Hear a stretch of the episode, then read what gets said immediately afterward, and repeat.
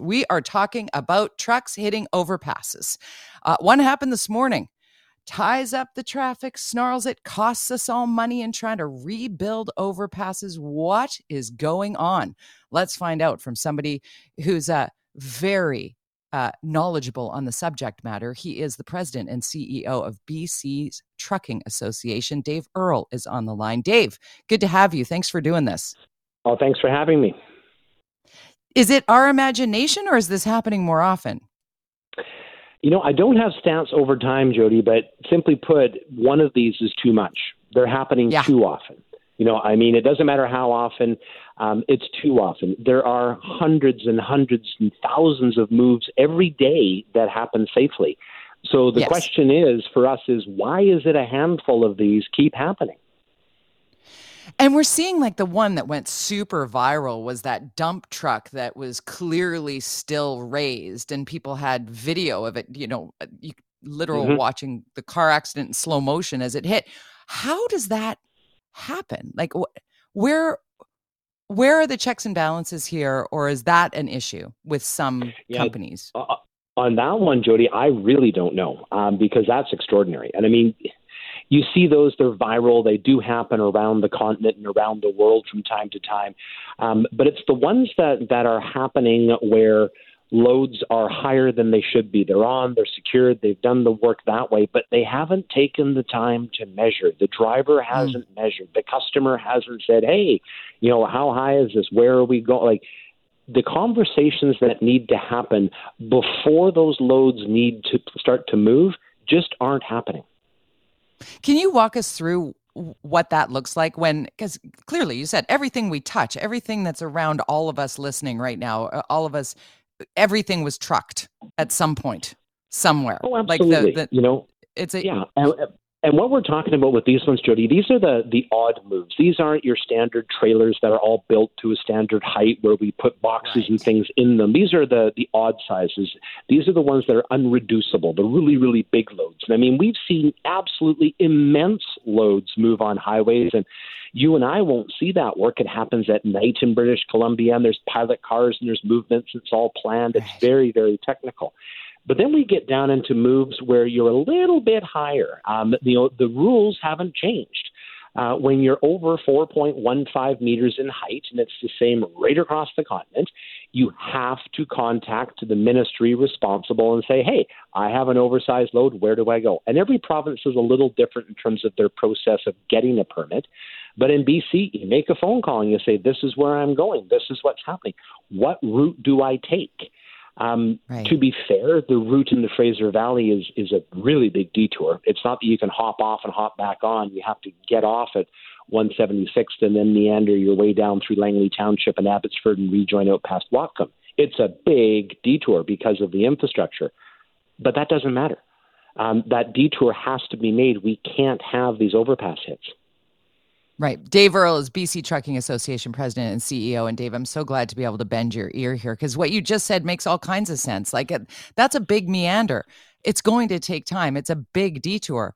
But boy, when you're looking at the at the images of this morning on Highway One in the eastern Eastern Fraser Valley, uh, that trucker got a greater delay today in hitting that overpass and catching fire. And you know, it's like yeah, and and well, and I mean the the the poor the the, the driver at Highway Three um, that wasn't an overheight hit. That driver, I'm very, very thankful, uh, is alive. Um, my understanding is there was a mechanical failure. Um, it wasn't an overheight issue. He was running a dump truck really? and had a mechanical failure. Yeah, um, it, that's Abbotsford Police uh, providing that information. And I don't have enough details, but to say that wasn't an overheight issue, I'm just thankful he's okay. Good to um, know. The other one, yeah, the other one at 264th was a height issue. Apparently, again, I, you know, I haven't been there, of course. Right, um, right. But those are the ones that we find very frustrating. It's frustrating for traffic stuck stuck in traffic. It's frustrating for other truck drivers stuck. Um, you know, and mm. it's it's something that that just vexes us uh, when we think about these things. Saying, you know, they're preventable. We have to take the time we have to take the time to check. Go over again what the standard height is, just so we can all get that in our minds, because more and more of us have mm-hmm. those storage things that we would put on our roof rack of our SUV or our car or whatever. We're traveling somewhere, we're headed up to Whistler, we're putting our you know snowboard in there, or we're going yep. camping, and it all goes into the roof rack. And then you drive into the underground parking lot, and we're like, oh, forgot Whoops. about the roof rack, right? Whoops. Yeah, and for yeah. a and for a professional driver that is securing equipment, that 4.15 meter rule hasn't changed, and it's literally just as and it's literally just as simple as measuring and taking the time and saying how high is that load. Um, all of the overpasses, you'll see the yellow signs. They have different signs on there indicating what height they are. Um, but the biggest thing is once you measure and you pull the permit from the BC's permit center, you get a routing and it tells you go here, turn right here, don't go here. Um, and you follow the directions. You have to have an honest conversation with your customer to say, look, I can't get it there by this time because we have overheight restrictions. And the customer has to be able to accept that and not say, I don't care, just get it there. On they, it, There's a conversation that needs to happen that obviously isn't happening. Is there a training piece of this puzzle, you know, in, in terms of uh, certification because it feels, as you said, one's too many. So let's put it there. Mm-hmm. Most truckers are incredibly responsible and very, very important, obviously essential. But there are some perhaps cost cutting measures or under um, under resourced or trained that are that are leading to some of these situations where trucks strike overpasses in BC? Maybe it's the not knowing. I guess I'm asking is that what are the consequences when that happens? Is yeah, and I don't. Yeah, and I don't know. Um, you know, if we're talking about a not knowing or a not understanding or an evaluation or, or what's happening, I do know since 2021 we have standardized mandatory entry level training in BC. Uh, we've had it right good. across the country since then, and that's good. The question becomes: is what do we do for drivers that have had their licenses for a long time and have done things and have been like, yeah, that's close enough, and then all of a sudden, close enough isn't? Is that part of the problem? Uh, is it complacency? Like you know, there's there's lots of solutions, Jody. The mm. enforcement element of it, that's not the be all and the end all. These are insurance claims you know, and they're big ones. And so when you're looking at operating a commercial license, um, you're looking at increased premiums, and particularly uh, if you're running with private insurance uh, in, in, another jurisdiction, for example, uh, you may have a devil of a time getting insurance after one of these strikes. Um, so the consequences go way, way beyond penalty points and driver's license suspensions and fines. Um, these are issues that can lead to real huge problems for drivers and carriers ongoing. So there's huge consequences, and I am I am consistently mystified why these conversations aren't happening at the front end. Right. It is one of those things that it's a bit of a head scratcher in that. So if somebody is responsible BC drivers or truckers that are out there and they see something that clearly is uh, an accident ready to happen, perhaps. Yep. Is there a reportable place for that? What would you say to someone if they're like, I'm I'm seeing this dump truck drive down the road and it's going to hit the overpass, you know, two miles from here. I can see it coming down the pack. What what would the actionable thing be to do? No, that's a 911 call, Jody. And the, the, the, the difficulty with right up. I mean, if you're seeing that happen, you know what's yep. going to happen. And I do understand in some of those circumstances, individuals will honk and do things and try and get the driver's attention that something's happening yep. in behind that they may not be aware of. Um, you know, and that's certainly a call. But boy, I mean, unless we're awfully lucky and there happens to be law enforcement in the area immediately, um, it's going to be very, very difficult to watch. I mean, and, and that's why the videos yeah. that you see um, are out there. That is so scary. Dave, I really appreciate your time today. Thank you for uh, the information. And as you said, more people need to be talking about this. Glad that we had an opportunity to do so here. Absolutely, Jody, and thanks for having me. my good friend and uh, Unspun podcast partner, our, our political podcast, unspunpodcast.com is where you find myself and former Vancouver City Councilor and also fill in host here on CKNW, George Affleck, is on the line. Hello, George. Hey, Jody. Good to chat with you as always. We got a bunch of stuff to unpack over the next few yeah. minutes. Let's start with this controversial building downtown in Chinatown, the Keefer, going to council for approval tonight. Can you lay the lay the land for people who maybe are, are unaware of the history around this? Because you you wow. were voting on this when you were a councilor. oh my God, I can't believe it. it's back. It's back. I mean, it was very frustrating for the the developer, uh, Beedie. He, they, they this came to council in 2017 we as a council passed it after much controversy back then when I was on council, um, and uh, a lot of pressure on us from various uh, vocal groups about uh, allowing this development, which was in the heart of Chinatown. Um, it's a multi-use kind of building. It's got a community center. It's got housing. It's got everything you, you'd think you'd need. You'd think you'd get support, but it, it, it has mixed uh, responses. Um, as a result, we, we approved it though, and strangely, it went to the development permit board back then, and they turned it down by one vote. Uh, at that time, the city engineer decided he had the, he had the voting balance, and he voted against it. And nobody knows quite why he took the pressure. Generally, development permit boards aren't meant to be get involved in the politics. They're meant to just look at the actual design and structure and go, okay, well, council said yeah, so we just got to make sure it you know follows the regulations. But they turned it down, and so five years, what, six years later, almost, um, it's come back. I guess the developer didn't bother with the last council because of the chaos there. Uh, he's it's brought it back now. It's going to the development permit board this afternoon at three o'clock. My bet is it'll get approved. There's a new uh, there's a new chief engineer now, uh, probably likely to support it. Uh, so I would say it will get support and it will uh, move forward finally. Was the pushback on this building rooted in um, the want to not see gentrification in Chinatown? Yeah, well, you know, it's a very very controversial area. You've got downtown east side, you've got all that kind of issue. You've got Chinatown, you've got a really divided community in Chinatown. Um, you've got yeah. the downtown east side plan, which doesn't really allow for a lot of kind of density. It's a very bizarre plan, and the Chinatown has its own challenges it's it it actually you know that's why why we permitted it because it met it checked a lot of positive boxes uh, in order to infuse uh, a real positive change for Chinatown um, back then and uh, you know I think it's a good project it meets a lot of needs of the community and will really uh, help Chinatown for the long term.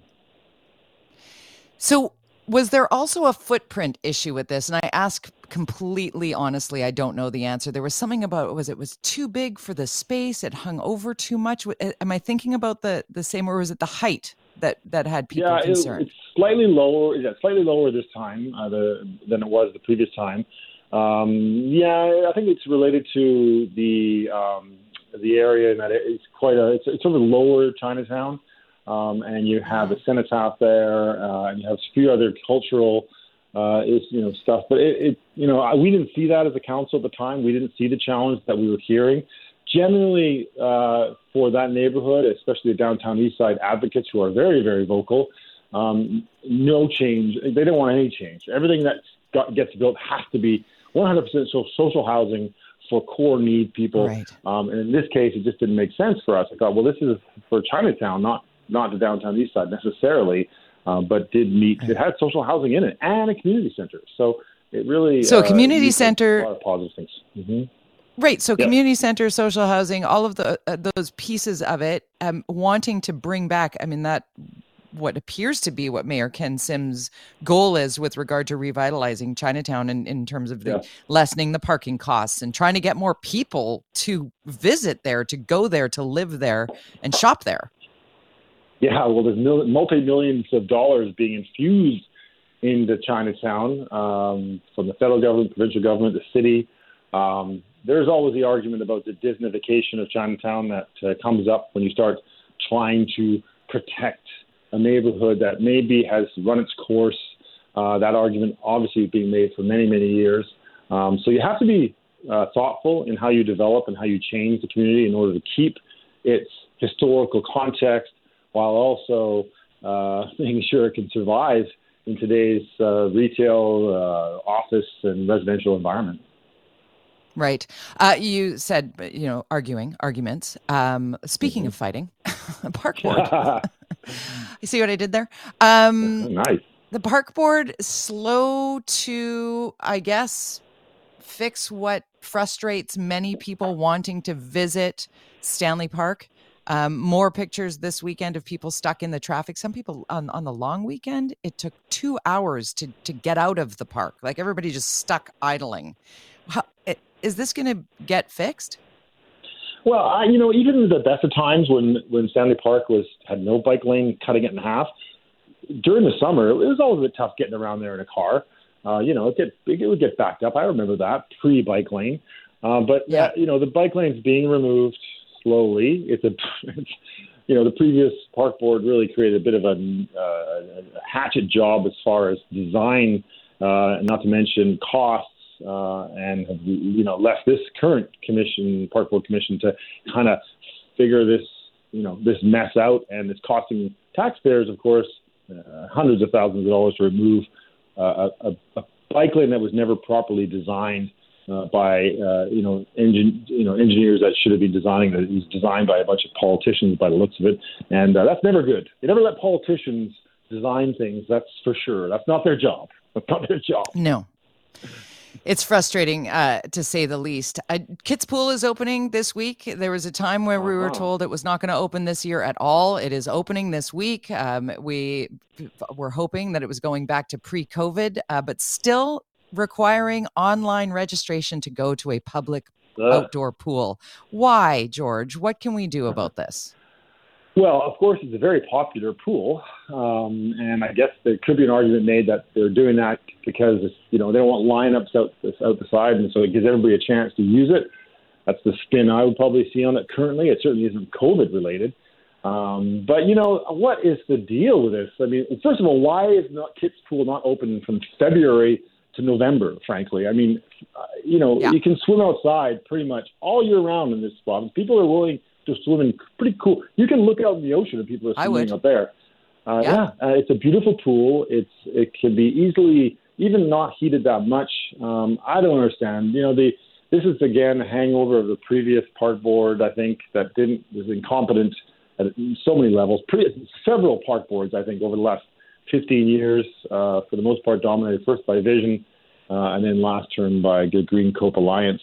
Uh, you know, I think that we're really challenged by the mess that they've created over those years uh, and to fix everything uh, because they spent so much time doing things that were not their job uh, that as a result they don't have any funds left, money to actually do things to get them to the level they need to. You can't do everything at once. But I would say that that pool should be a priority. And please, can we not have it open longer than just the May long weekend, the Labor Day long weekend? It's ridiculous. I mean, that's not even. Vancouver summer starts in March and ends in mid October, minimum. Just a couple of minutes here to touch on what you see happening with regard to law enforcement in Surrey. You went on vacation to Italy for three weeks and came back, and still it's not sorted.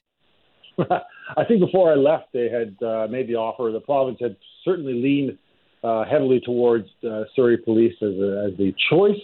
Uh, they put some cash uh, out there, but for some reason, it's a bit of a mystery to me uh, why the mayor, Mayor Locke, is playing hardball or unwilling to even do this. It's just so committed and so, um, uh, I think, just stubborn about uh, not going with this and sticking with the current uh, RCMP.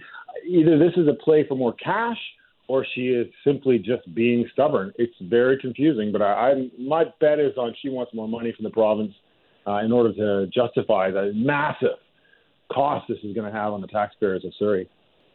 Some would say like the eye bulging number of a quarter of a billion dollars almost on the table from the provincial government uh, would be something you'd be, yes, thank you, as opposed to, please, mm-hmm. sir, may I have some more? Um, how much more yeah.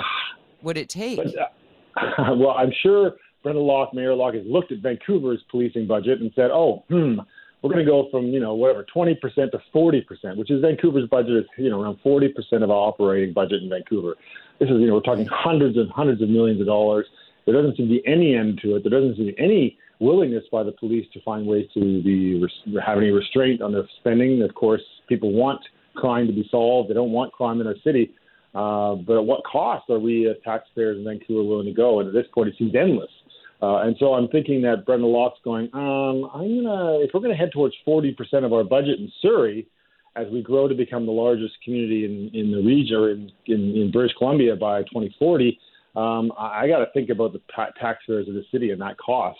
Um, and she should be thinking about that cost. It will be the biggest line item uh, in Surrey's budget by a long shot, and it's just going to get worse and higher and higher as a percentage of that budget as Surrey grows uh, and as it is a much larger community than Vancouver, uh, much harder to police, um, and major growing pains. And so it's going to be a big cost. The taxpayers of Surrey, for the future, will have to t- burden have all that cost on their on their on their shoulders, and it's going to be very very expensive for them, and that's uh, a fact that they have to live with. So ten seconds or less, because we're up against the clock here yeah. should this decision be forced to be made by a deadline of some sort, in your opinion? Well, we have to get conclusion on this. I mean, I think she's heading into her first year in, in office. Um, I would say that the premier seems to be d- dancing around this. They're doing the math on their potential call for an election this pro- in the province this year. They're thinking about those votes in Surrey. They got to make a decision about that. I think the I think the province will not double down, but they're going to give more cash and, to get those votes. All right. Thank you, George Affleck. As always, we'll talk to you on Thursday on Unspun Podcast, pal. Thanks, Judy. Uh, Mario Canseco joining us now, the president of Research Co. Mario, thank you for joining us today on the show. My pleasure, Jody. Great to be here with you. I want to talk about your latest uh, Research Co polling about noise, city noise across Canada. These are some big numbers you're delivering. It's big. We've been tracking this for the past three years, and for the first time, we have a majority of Canadians, 54%, who believe their city or town has become noisier over the past year. This started as a pandemic exercise. How are people feeling about being in their homes all day, being confined to a specific space, working from there, trying to connect to the office? And we expected the situation to be a little bit better over the past couple of years, but it has uh, significantly gotten worse, particularly in Ontario, in Alberta, and in British Columbia. What do you think is at the root of this? Because uh, uh when I was reading over um, your research, in my mind, I'm more sensitive to noise now than I was pre pandemic because it got so quiet. Yes. That is definitely that, part a, of it. Yeah. So it's not just well, incredibly noisy, noisy, noisy, right? Quite striking is uh, there's a generational difference. Uh, the 18 to 34 year old Canadian is more likely to be taking action. Let's say you know you're finally out of the house, you find a place where you're renting, where you're living, and it's noisy. You're trying to work from home, and and you just can't get things done uh, we see the 18 to 34 year old crowd uh, significantly more likely to be doing something about it. Are you getting some earplugs or earmuffs? Are you uh, buying some yeah. special uh, hardware that can let you use a headphone that is uh, noise canceling? Uh, that type of thing is happening more with the younger generation. So it's also a question of just how much we got used to the silence of the pandemic and now how everything seems very, very different now that everybody's back doing the things that they used to do. Right. I duck when I hear a, a plane going overhead because it got so quiet for so long. And now it's like, what is that? Oh, it's it's hello. It's the regular flight that flies over this part of town at the same time every day. I want to talk about also how it feels. This is probably going to have people screaming at the radio in agreement with me, so I'm, I'm, I'm throwing it out there. Nothing makes me crazier than the neighbor who wants to pressure wash for four days straight over the weekend. Like the, the have we lost the plot when it comes to a scrub brush and a hose or a rake? Over my husband loves a leaf blower. It makes me a little crazy too. You know, that is one of the major nuisances that we have. Uh, 20% of Canadians saying yard work, lawn mowers, leaf blowers is something that they've noticed over the past year. Uh, the number one issue is unnecessary noise from vehicles, uh, motorcycles and mm-hmm. cars revving up, 32% say that they've been exposed to this type of noise. We can add honking the horn excessively to that at 21%. It climbs to 27% in Ontario. So I don't know if they're communicating that way now because it's significantly higher than the national average.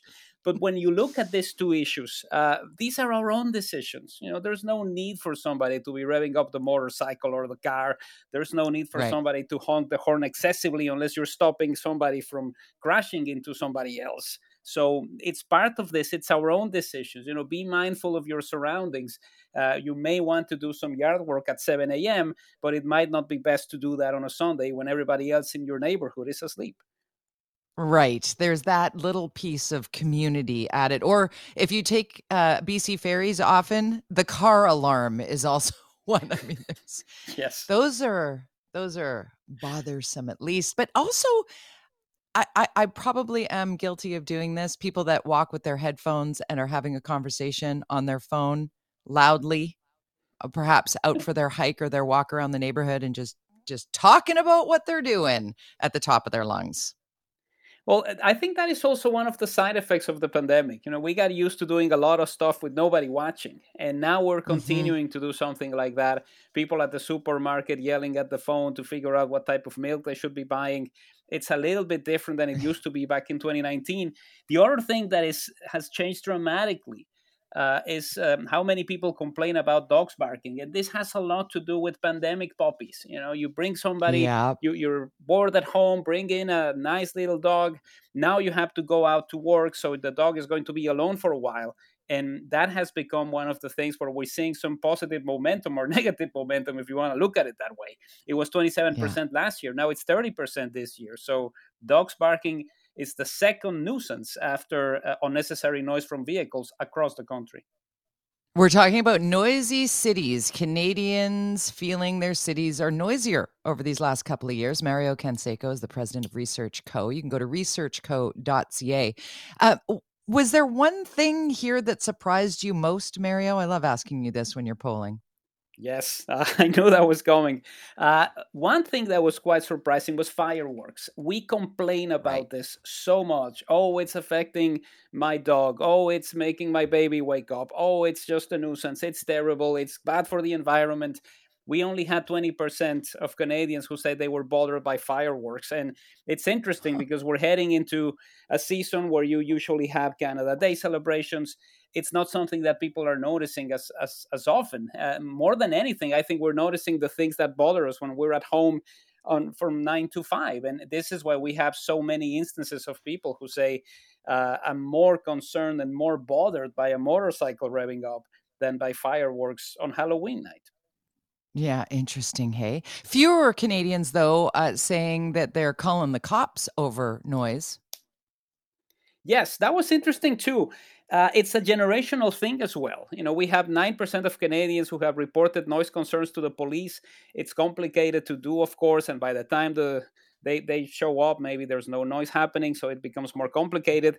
We have 6% who said they moved away from their previous home because of noise. This climbs to 10% among the 18 to hmm. 34 year olds. It may sound like a small number, but it's one out of every 10 young Canadians who said, I can't live here anymore because it's just too noisy that is a bigger number than it appears on the sheet for sure because that like moving your house because it's just too much it's interesting we have to all be a, a little mindful about uh, how noisy we might be as we move about our day i think the pandemic has changed our ability to sort of gauge how we might impact others because we were go home stay home and stay in so tight for for so long. It's fascinating stuff mario. Thank you for this.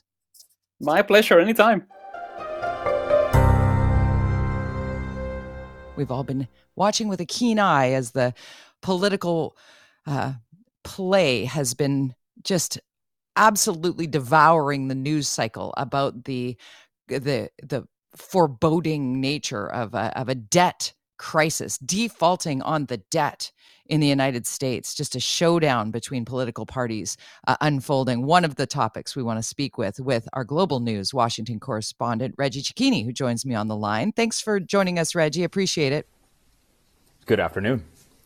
What's happening with uh, I almost said Donald Trump with President Joe Biden and Speaker of the House Kevin McCarthy? Have they come to an agreement? Yeah, so over the weekend, uh, an agreement was reached, an agreement in principle, uh, where both sides uh, managed to give enough, get enough that they were able to get, you know, 99 pages worth of legislation written uh, in an attempt to avoid a default. Uh, but it's just one hurdle clear here, Jody, and that's because this still has to go to the Rules Committee, and if it gets out of the Rules Committee, this still has to go to the floor of the House for a vote, and then it has to go for a Senate. And what does that mean? Well, it means that there is still days that need to go by, and the more days go by, the closer the U.S. gets to that debt default X date, which is now believed to be June 5th. But ultimately, again, the agreement in principle is one thing. Clearing the rules is going to be a completely different thing because there are differing views on how both parties are looking at this bill. Right. So what has the reaction been? Because I mean both both Republicans and Democrats need every vote they can to make this happen. I mean everything in the US seems to be sitting pivoted on this very pointy 50-50 situation. Um, so within each party there there has to be consensus as well. Yeah, and, and there's not. Uh, I mean, if we start with Republicans, there is already anger that they believe that while this bill, in their eyes, uh, doesn't give Democrats any wins, they also believe that this bill doesn't do enough to claw back on some of the spending or some of the what they believe to be extraneous spending is. Uh, and there are members of the hardline Freedom Caucus in the Republican Party that are not happy about this. And when I said it might not, you might have a, a difficult time clearing the rules committee, that's because half of the Republicans on that committee come from the Freedom Caucus. And typically, historically, the opposing party on rules will always just vote something down because they don't want it to go to the House floor. Might be different this time mm. because it's a debt ceiling, but there may not even be enough Republicans in the Rules Committee that are happy with what this bill is going to do. That's why we say we don't know if and when this is going to wind up on the House floor. Flip side, uh, the president's team, the White House, actively trying to whip Democrats to say, look, we had to give up some things. We didn't have to give up the whole House here. Uh, and ultimately, giving up a little bit is better than going into a default. It's been really something to watch in terms of just the how many times over the last number of years, Reggie, have the words unprecedented come out of your mouth. So even going into something that feels like political theater, when we're talking about defaulting uh, the U.S. economy, basically, um, and what that might mean. Typically, it is a lot of theater. Like you said, you just vote it down, and that's that's how how it works. And then you you fight back and forth. And we had heard Joe Biden say, "I'm not negotiating here," and yet he had to uh, at the end of the day. Was that expected? Unexpected? Sure. I mean, look, the president said that he wasn't going to negotiate, uh, but ultimately he knows that governing and uh, and good governance in a democracy means that there is always going to be give and take. But it is especially right. true when you are governing as president in a split government where you have 50% of, uh, of, of the chambers controlled by the opposing party. It is always going to be uh, a game of you give some, I give some, and then ultimately who blinks first. Democrats, look, they, they did get losses in this. They, they are going to have to deal with uh, work requirements around things like people who, who may be trying to access or keep accessibility to things like food stamps or family assistance. Uh, but ultimately, they are also going to tell the voters, look, we had to give up a little bit, but it's better than the American people bearing on their shoulders the burden of uh, a full government default, which has never happened before. And well, it would be a politically, um, you know, kind of almost a death bullet to the president. It would also be the same thing to the Republican Party. And both parties know just how catastrophic this would have been, regardless of the bluster that was coming out of some Republicans' mouth that this simply didn't matter. We're with Reggie Cecchini, Global News Washington correspondent. Reggie, what what is at the crux of uh, um, the debt, the, the debt ceiling being hit? What would have tumbled first, or what would it, the like what does it start with the military or does it start with social assistance is it social security like well, what are the pieces that would combination of a, of a bunch of things. And look, realistically, in all tr- in all truth here, the United States hit the debt ceiling in uh, in the middle or towards the end of January, and they've been using what's known as extraordinary measures, essentially robbing Peter to pay Paul within government programs in order to money uh, make sure money is there by June 5th, uh, the Treasury Secretary has said, look, the money coming in from revenues, from quarterly payments, from taxes, that's not going to cover what's going out. So the first things to be felt uh, would be soldiers' salaries. Uh, Social Security checks would start to dry up almost immediately. And as the days go by, within the first two, three, four, five days, uh, Medicare payments would stop being made. Hospitals would start losing funding, and within a week, schools would start to lose funding. And then within 14 days, uh, there's a risk that the debt wouldn't be able to be paid. Creditors would be coming forward, and the United States simply wouldn't have the money. The, the kind of good news in all of this is if they can get this passed, the default is likely not going to happen. And a part of the compromise was that for the next two years, there will be no fight over the debt ceiling because it, it will just be raised uh, for the next kind of two cycles. And that becomes pivotal, especially in an election year because Republicans won't be able to kind of hold this hostage again uh, and force right. a negotiation months before the election. Wow, there's so much there. But as it is right now, things are looking much more positive than they did perhaps a week ago. So, you know, as we as I mentioned the unprecedented nature of what we've seen happen over these last number of years, um, you, you know, it's hard to lean in on. It's never happened before. Yeah, and I mean, look, look, sure, it's it's it's we've come close. In 2011, the U.S. did come close to a default, and it took a credit rating hit because of that, and that was a real threat again this right. year. But again, markets have been so unpredictable, especially in the wake of and in the years now post-pandemic, and with inflation still incredibly high. There was some real concerns here that it would flip the U.S. into a into a recession, and what happens at that point, Jody? Well the world reacts, and then you wind up the risk of Canada watching its markets drop. You run the risk of Canada being thrown into a kind of recession that's tied to the United States recession. So it's an issue that has a huge domestic impact, but the ramifications ripple way outside of the U.S. borders, and there wouldn't really be a country around the world that wouldn't be impacted by a debt default right. from the United States. After the 2020 election and the attack of January 6th, my fellow Republicans wanted me to lie. They wanted me to say that the 2020 election was stolen, that the attack of January 6th wasn't a big deal, and that Donald Trump wasn't dangerous. I had to choose between lying and losing my position in House leadership. As I spoke to my colleagues on my last morning as chair of the Republican Conference in May of 2021, I told them that if they wanted a leader who would lie, they should choose someone else. That is the unmistakable voice of U.S. Representative Liz Cheney as she delivered a commencement address at a Colorado college yesterday, um, repeating her fierce criticism of former President uh, Donald Trump and the big lie that continues to perpetuate the United States. I thought that was a pretty poignant piece as we continue our discussion with Reggie Cecchini, Global News Washington correspondent. Uh, more with Donald Trump, uh, he was very active on social media today in his all caps way. Is it? It's Truth Social that he is on, right? Uh, it is, yeah. And I mean, look, his his Truth Social today, uh, you know, in an attempt to mark, commemorate, celebrate Memorial Day, uh, became just a, a, an attack on you know what he sees as the people who are actively trying to bring down the country.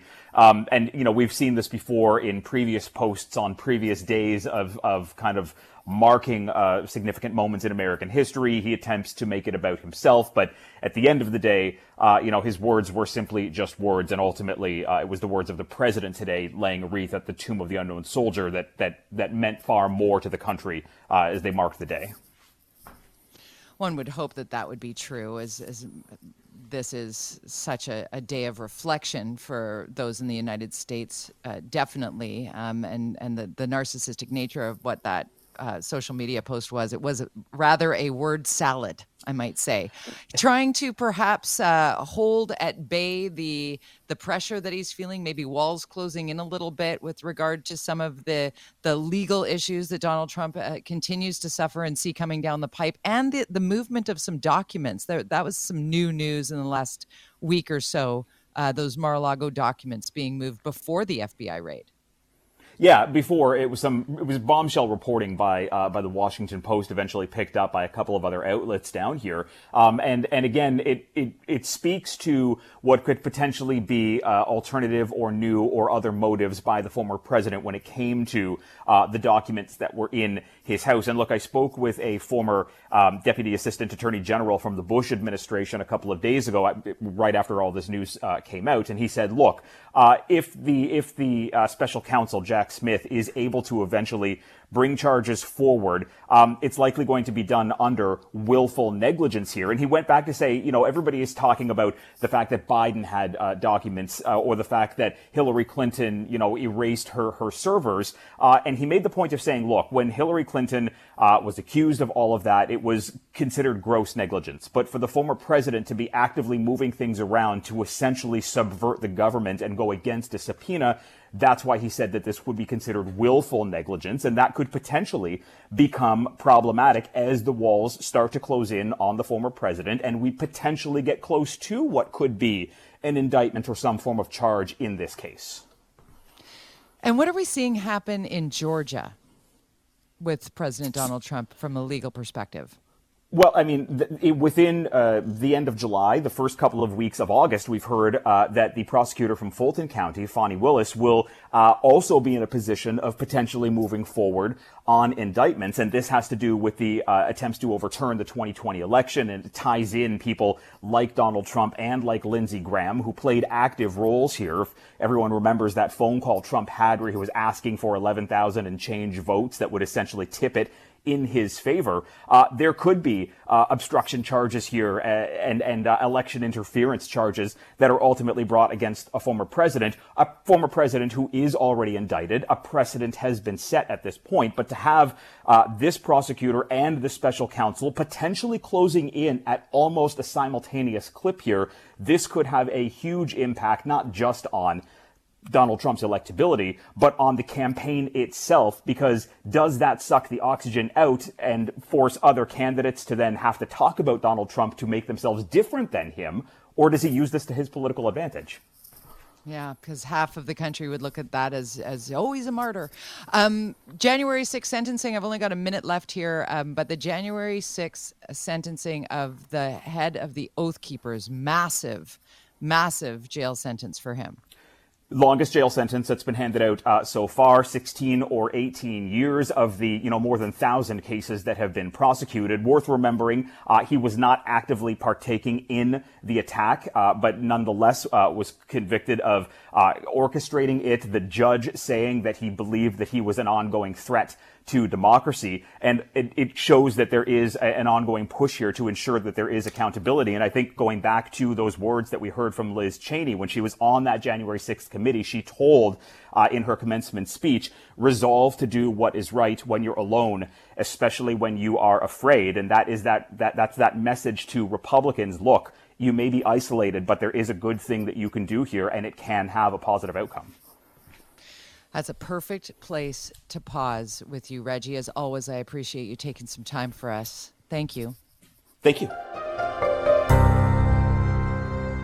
And this next story makes me so frustrated and it's it's a story of harassment and if you are familiar with my story, I've had online harassment be a massive issue over the last number of years.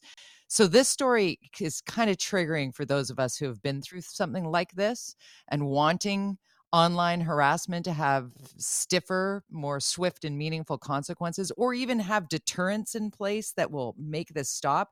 Because this is next level. It's one thing to come after me being on the radio and giving my opinions, and people don't like it. But now we're going to talk about a kids' theater camp needing security.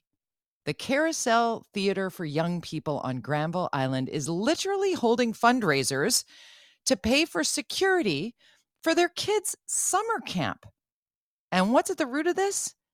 People think death threats are cool if there's drag involved because you're dressing up. Youth drag camps are being held by this theater company. The camps are, are, are an opportunity for young people to have theatrical self expression. That's what this is about in a safe and nurturing space, a place where kids can be themselves. And no, that's not okay with the people that are are literally harassing day and night in all forms for those at Carousel Theater. I told you I was going to get a little fired up about this. And I know that my next guest is also fired up about this. Uh, Samantha Falk. You likely have heard Samantha Falk, formerly of Global. Yes, that Samantha uh, is a spokesperson for the uh, from the board at the Carousel Theater. In fact, uh, Sam, thanks for doing this. Oh, my pleasure, and I'm glad to hear you're fired up about this, Jody. It is unbelievable to me that somebody would feel the need to ever call, email, or harass online the Carousel Theater for Young People on Granville Island. Can you lay out what's actually happened over these recent weeks and months since this camp was announced? Yeah. Okay. I'm going to give you a little bit of background about Carousel, first of all. So, you know, Carousel Theater sure. for Young People has been like a staple of Granville Island since 1976. They've been putting on you know, beautiful theatrical productions for young people for almost 50 years. I have taken both my boys to many plays at Carousel Theater for Young People. It is magical and creative and wonderful, and they put on all kinds of plays all year. And they have yeah. year-round drama classes, and they also have summer camps for for drama. And one of the summer camps they offer is a camp called Drag Camp for kids. And this has ignited uh, some controversy. And uh, the, it's always been part of the programming for the past couple of years. It's been part of the programming, and and Carousel has been offering it. And uh, then Maxime Bernier got wind of it and tweeted about it and uh, fired up a whole bunch of people. And since then, which was just over six weeks ago, the uh, the team at Carousel have received death threats, constant emails. They wake up in the morning, their inbox is full with with hate um, it's been constant. There's an online petition, and I've read some of these emails. They're really, really awful. It's so sad. That I can't even imagine how awful that must be for all of the good people behind the Carousel Theater for Young People, the people that go there and give of themselves and create art with kids and and make the world a better place by doing so in my opinion.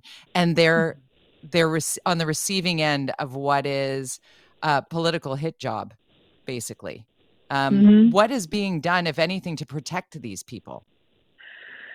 Yeah, so you know, right away. I mean, the the the particularly terrible ones that included death threats and also phone calls every day to the carousel offices. Uh, they've been handed over to Vancouver Police, uh, who now has a file on this.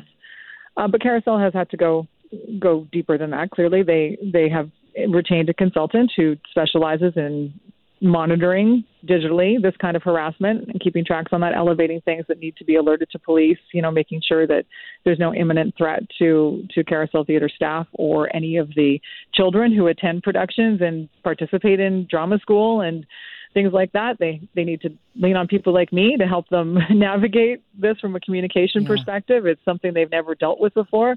You know, I'd like to emphasize Carousel is a magical place, but it's a it's a small nonprofit theater that has been operating on Granville Island for a really long time, and they're not used to this at all or ready to handle something like this. Um, so, and then it also has come to, you know, putting extra security in place for the regular programming that they offer.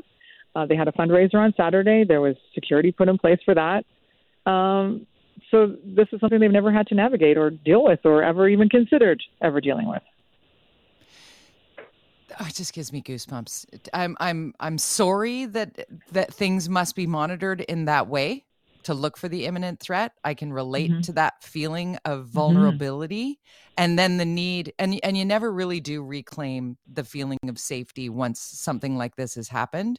I had the opportunity to interview Dr. Bonnie Henry on the on the Steele and Vance show and and in in a commercial break she referenced because my harasser actually copied me in on a death threat to her and when I asked oh. her, like, when did the death threats first start for you? And she said, very first ever briefing. And that wow. stunned me. The level, like, where are we in life that it's scientists and children, theater companies? It just feels, you know, you, are a journalist, you longtime journalist. You and I have known each other for, geez, Let's not say it out loud, Jody. days. I know, I know, I know. Well, yeah, long time. But in the industry of, could we have ever imagined a time where we're having a conversation where so, a place is beautiful and as meaningful and as ethical and lovely as the Carousel Theater for Young People on Granville Island would be targeted in this way? What do we need no. to do to change this, Sam? that's do? that's a great question. I, I wish I had the answer. I wish people were decent enough not to do these things to other people. Yeah. You know, I mean, some of my fondest memories with my kids are going to see plays at Carousel Theater for Young People and getting our little sticker that said, "I saw a play today," and my my boys still remember all the plays we saw there. It was such a meaningful yeah. experience that brought joy to our lives. And um, what do we need to do to stop this kind of hatred? I wish I I wish I had an answer. I I really do. Well, first and foremost, uh, please send our very best to all of the people who are shouldering um, this horrifying harassment that is being uh, sent their way. And shame on the politicians who would target them in this way or rally their troops in the name of of creating uh, a great issue.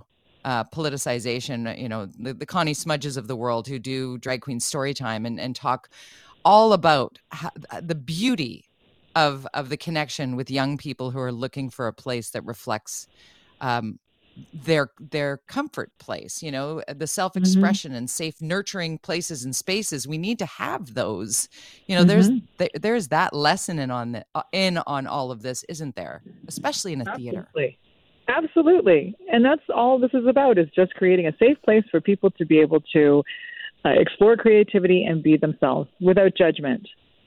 That's it. Yeah. it's not that. And if you don't like that, don't, don't go. go there. exactly. What a concept. What a concept. I do feel better talking it through with you. I feel like I'm like, and rant. because it is just, you know, if somebody's listening right now who's involved in this and feeling like it's okay to phone this theater for young people on the daily to just harass people, check yourself. Check yourself.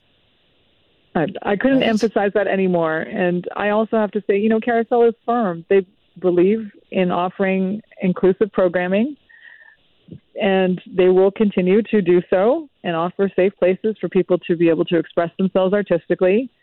So yeah. it's not going to dissuade them, but these are people at the other end of that line and people at the receiving those emails, and it takes a toll. It's uh, it it's cruel, um, and it's it's really really awful. Let's turn this into something better. What can people do to help? How do we donate? How do we give so that the security and can we have the security dressed in drag?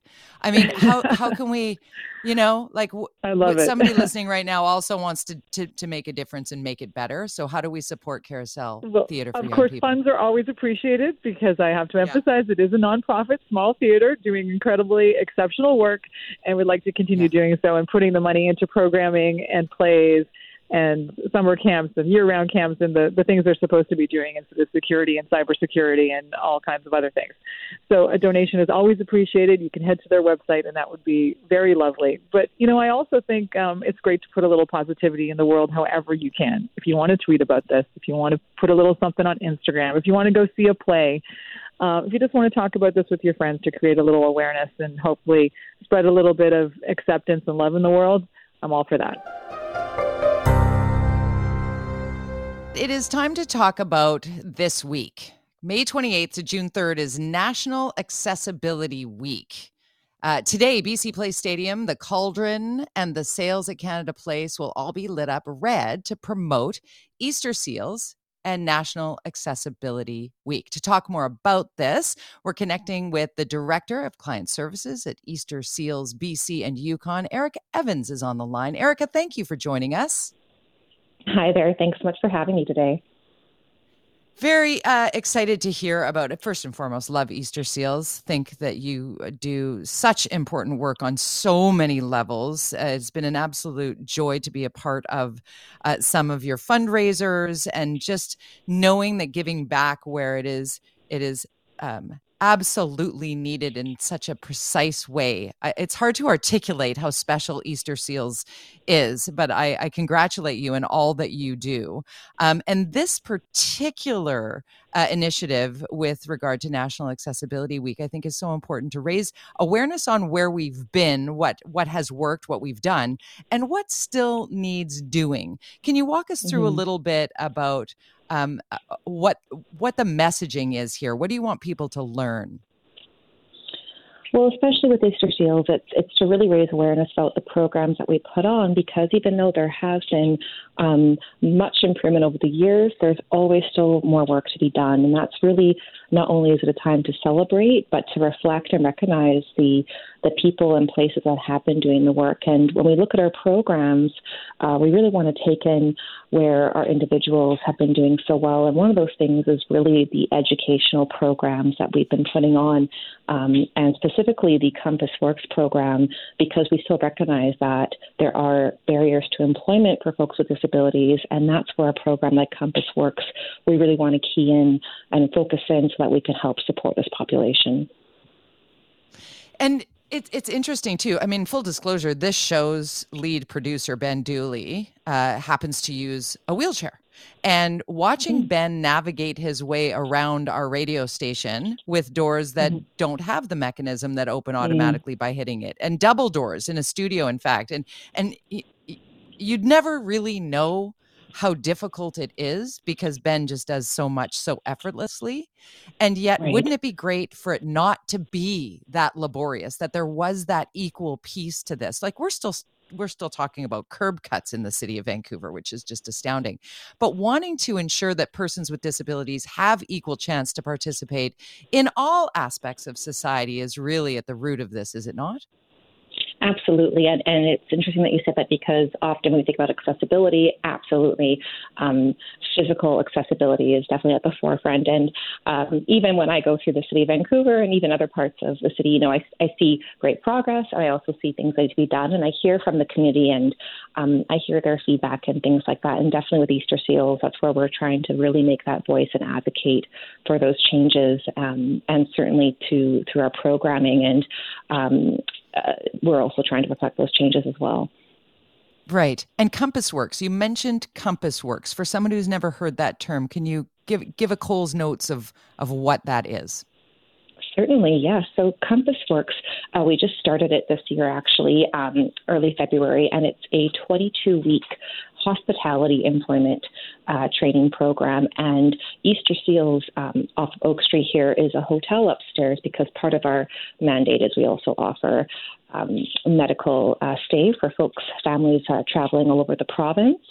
And so we've been using our space as a live training ground for participants that come to our program. And we actually today uh, marks the second cohort's uh, first day of training. And so um, while we have just uh, moved with our first class and they're going to be completing their external work placements, our second group will be starting uh, their training at the house. And what's particularly interesting about this program is that we really rely on our partnerships. Um, two of our partnerships that we have right now are with places like the Fairmont Hotel and Care Corp Services, uh, Senior Services. And so, really, it's giving a chance for our individuals to be able to learn the skills they learn at the house here um, and get real life experience with employers outside so they can add that to their resume and have a, um, a real equal chance, uh, competitive edge to, to applying for, for jobs in the hospitality field. Let's talk about those participants, if you don't mm-hmm. mind. Um, it, what are some of the challenges that are at play here and, and, and in, in this training to, to level the playing field, frankly, to make it equal and inclusive and and and actually uh, give great opportunity to everyone. Absolutely. Well certainly with the people that come into our program they're coming from all different walks of life and some of the participants we see um, either have just graduated from high school or maybe uh, they're a little older in their in their life or their career where they're needing that change or their disability has um, made it for them where they need to look at other avenues of, of work. And so it's it's hard enough to um, find a job, uh, especially for this population, but also looking into a new career where maybe you don't have that experience. And so right. really, this is that chance for them to get that experience under their belt so that they can actually go to places and say, hey, I've been um, you know, getting work experience at Easter Seals Hotel and Fairmont Hotel, for example, and I've got 22 weeks under my belt, and um, that way they can they can get into those entry level positions. And um, I think that's first and foremost is just having trying to get into work when you don't have that experience that that's needed, and really also the support as well. Um, there's not mm-hmm. a lot of programs that are this. Um, uh, size of um, small size and really that hands on with enough support so that they can get through um, not only the workshops that we offer too, but just the the day to day tasks and activities so that they really get a full understanding. And they have mentors there as well too our our staff that job shadow. Um, so they really understand what it means to work in in this industry. Getting that experience so that you can then get the job having had some experience. I mean, this is exactly this just makes every type of sense, Erica. We're with Erica Evans, the Director Client Services of Easter Seals BC and Yukon. And we're talking about Compass Works. This is National Accessibility Week. I love the way you've written accessibility um, because it's all about access and ability. And we're talking about, with Easter Seals, we're talking about cognitive and physical disabilities. And, and some mm-hmm. of the mm-hmm. participants might have Down syndrome or anxiety disorders or be on the spectrum or developmental challenges, among other things, but still like such incredible contributors to society and and, yes. and brilliant like remarkable minds and, and abilities and just need that opportunity. I love the fact that that fairmont eh, it, eh, sorry it's care corp and fairmont hotels. I'm not familiar with care corp. Can you give me a little about them Yes, absolutely. So basically, um, it's the senior services. So um, different senior homes within British Columbia are right. often under this one organization. So um, there's different locations that they've um, gladly taken upon our participants and are doing those external work experiences with them. Well, Erica, this is just fantastic. How can people find out more information, get involved, or try and support uh, Easter Seals in any way they might be able to? Great question. Well, definitely, um, I'd say first and foremost, um, heading over to our website, so eastersealsbcy.ca. Um, we're always looking for volunteers. That's a great um, step in that direction. Um, and specifically for Compass Works, um, if you're an employer that is interested in maybe taking on any one of our participants, head on over to our website and see the link for Compass Works. So we'd love to have a chat. there's also our events that we put on throughout the year. Uh, we have have Drop Zone, which is one of our big events happening soon, and um, that's a great way to get involved, and it helps um, fund our programs as well. I love the drop zone. It scares the bejesus out of me, but that's when people basically dress up like superheroes and rappel off a building, uh, all in the name of raising money for Easter seals. Uh, Eric, it's such a pleasure to meet you. Thank you for doing this. Thank you so much.